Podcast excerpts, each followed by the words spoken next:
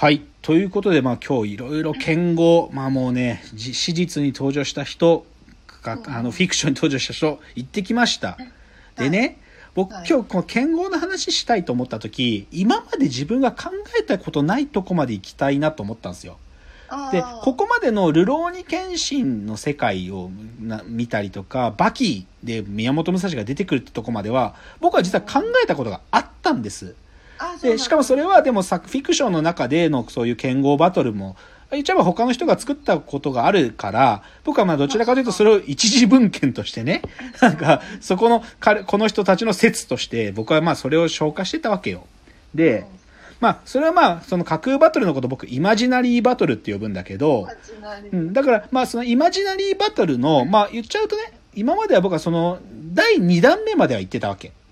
どういうことかっていうと、第1弾目っていうのは、その、さっきの、じゃあ、武蔵 VS 塚原僕伝みたいな、本当は出会わないはずだった剣豪同士のバトル。でも実在した剣豪同士のバトル。まあだから1は時空を超えた剣豪バトルなわけよ。で、2番目っつうのが、もうそれがフィクションまで混ざっちゃって、フィクションって世界までも超えた剣豪バトル。つまり、ルローニケンシンの世界の中での、なんか、最強だった斎藤はじめとの戦いとか、バキの世界で、その現代における最強の格闘家たちと、もう、蘇ってしまった宮本武蔵の戦いみたいな。これはもうフィクションの世界に、その、かつかつての剣豪たちが入り込んできたって話でしょ？でね、僕今日本当は行きたかった最終地点。これ今まで考えたことなくて、今回のために考えたんだけど、何考えたかったかっていうと、物質を超えた剣豪バトルは考えたかったんよ。物質を超えるどうやって超えるんですか？まあ、端的に言おう。はい。剣豪とはい。刀は戦うことができたのかってことを考えたかったんよ。つまりね、いや、で、なんでこんなこと思ったかっていうと、うん。まあ、昨今、剣豪ブームよりももっと巨大なブームが来てて、やっぱりはいはい、刀剣ブームが来てしまっているんですよ。はいはいはい。で、それは何によってあの引き起こされているかというと、刀剣乱舞という作品ですようん。で、刀剣乱舞って作品ってさ、いろんな刀が擬人化しちゃってて、キャラクターになっちゃってるわけね。なんかかっこいい男の子みたいになっちゃってんだよね。で、そいつらがさ、まあ、で、これは、刀剣乱舞の世界線っていろいろあるんだけど、例えばアニメの刀剣乱舞って、あのね、歴史修正主義者たちに対峙するために、そのトンジョにいる刀剣男子たちが、例えばね、いじゃあ、池田屋事件で、その幕末の池田屋で、新選組がちゃんと長州の、その、不穏分子たちを制圧しなきゃ歴史変わっちゃうわけじゃん。だけど、それの歴史に介入しようとする人たちを、うん。なんとかさま、歴史がちゃんと元通りになるために、刀剣男子たちが池田屋に駆けつけんだよ。わかる？そうなんだよ。だから、新選組と一緒に、刀剣男子たちは刀が一緒に戦っちゃうんだよ。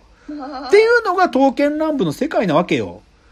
で、まあ、えーでさ、僕さそうだから僕さ、なんていうか、刀剣乱舞そんな詳しくないんだけど、一応さえ、ブルータスで、まずね、2018年にこの刀剣特集っていうのがあるわけよ。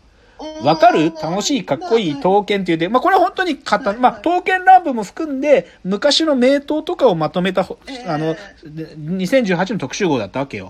で、だけどね、これ、今年のね、2月、2020の2月にこの、もう刀剣乱舞特集が出ちゃったわけそ。のものそうそう。でも、もう、より、もう、刀剣男子が、この世に、もう、幅を利かせてきてるわけ。そうですねそう。ってなったらさ、やっぱりさ、その、刀剣乱舞の世界では、まあ言っちゃえばさ、じゃあ沖田総司の愛刀であったこの刀が、し新選組と一緒に池田屋に乗り込んでくるって。要は仲間じゃん。けどさ、はいもうちょっと考えたらさ、その、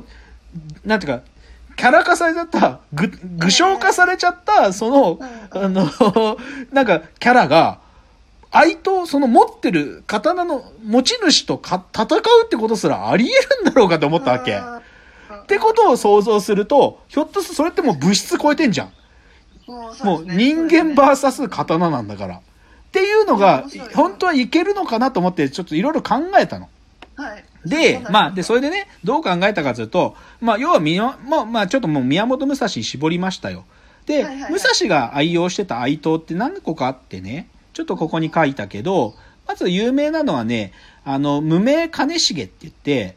これはね、あの、南北朝時代。まあ、な南北朝の時代の初期の頃に、その、金重って人に撃たれた刀だって言われてんだけど、まあ、その無名金重っていう、それがまあ、最初武蔵の愛刀の一つだったり、泉、あのね、泉の神藤原金重。まあ、これはね、江戸時代の武蔵の国の、あの、刀鍛冶というか、刀工によって作られた刀。これも使ってたっていう、あの、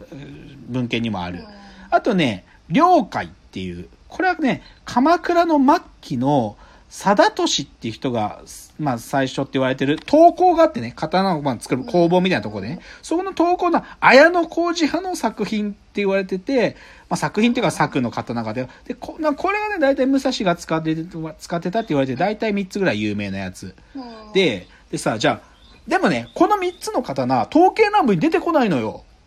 えー、あ意そう。そう、意外でしょ？意え外、ー実はさ、僕でもこの刀剣乱舞の、この、少なくともブルータスで僕が読んだ限りだと、刀剣乱舞の刀たちって、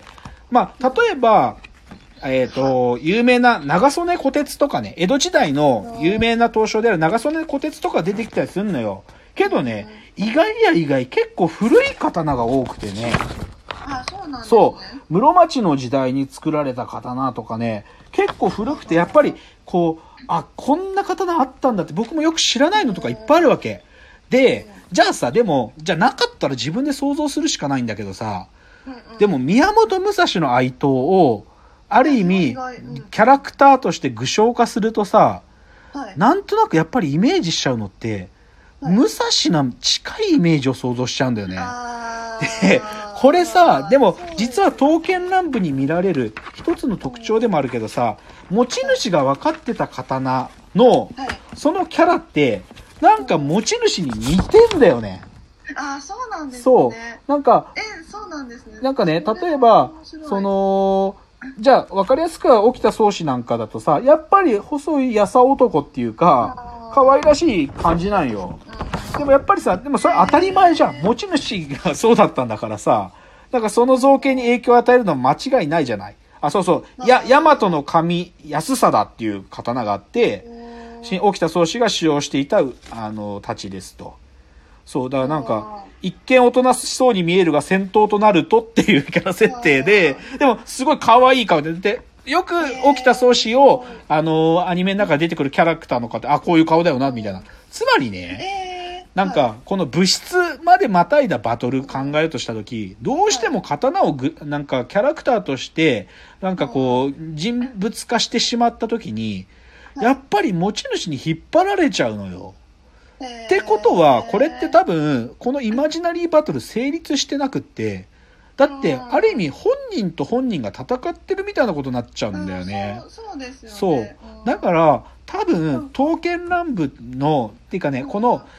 刀と持ち主だった剣豪が戦うかって想像力って、多分ね、これね、いもうたどり着けないイマジナリーバトルなんだと思うんだよね。えー、いやもうちょっと工夫したらいける気がするなんか例えばスタンドとかあーとカードそうバトルとかでコンビとか、まあ、そうそう、そう。で、そこはポイント、そこはポイントト。つまりね、僕はね、コンビとか、さっきの池田屋に加勢するってシチュエーションだったらあり得るんだよ。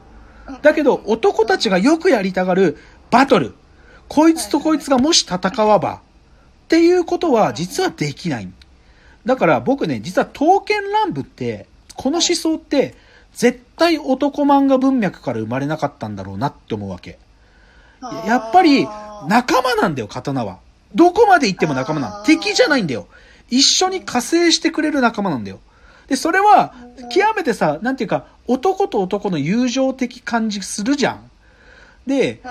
で、で、で極めてさ、この女子たちに対しての、なんていうか思想に近くて、やっぱり男男文脈はさ、どこまで行っても最強は誰かで決めたがるから、だからら僕のか結論はね、このイマジナリーバトルで、ぶ刀と持ち主の戦いっていうのはおそらく想像できないんだけど、で、その逆説的になぜじゃあ刀剣乱舞っていうのが生まれたかっていうと、刀が自分の味方として戦ってくれること。そういう風に書いたから、多分この刀の、ある意味、擬人化というか、それに成功した作品なんじゃなかろうかっていうことなんだと思うわけ。そうっていうですね、だから今日いろいろ剣豪バトルについて言ってきましたけど、それにはね、やっぱりね、天井がありましたね。その妄想の天井があって、生き切るところは多分物質を超え超えた瞬間に、その最強け決定バトルっていうのは、ちょっと天井を打ってしまったというのが今日の僕の結論でございます。えでもそれすごい面白い天井じゃないですか。むしろ面白いよ。その天井をガンと壊せばまた面白いそう。まあ面白いんだよ。作品展開ができるそう。そうそう、面白い。なんかあれなんですよね。あのすごいピンポイントなんですけどなんかねウィクロスっていうあのカードゲームのはいはいはいはい。で女の子がバトルするっていう、はいはい。あ。の作品があって、まあ、それ結構女の子にも受けてるんですけど、うん。それって別にそのカードのそのなんスタンド的なことをその持ち主とがあの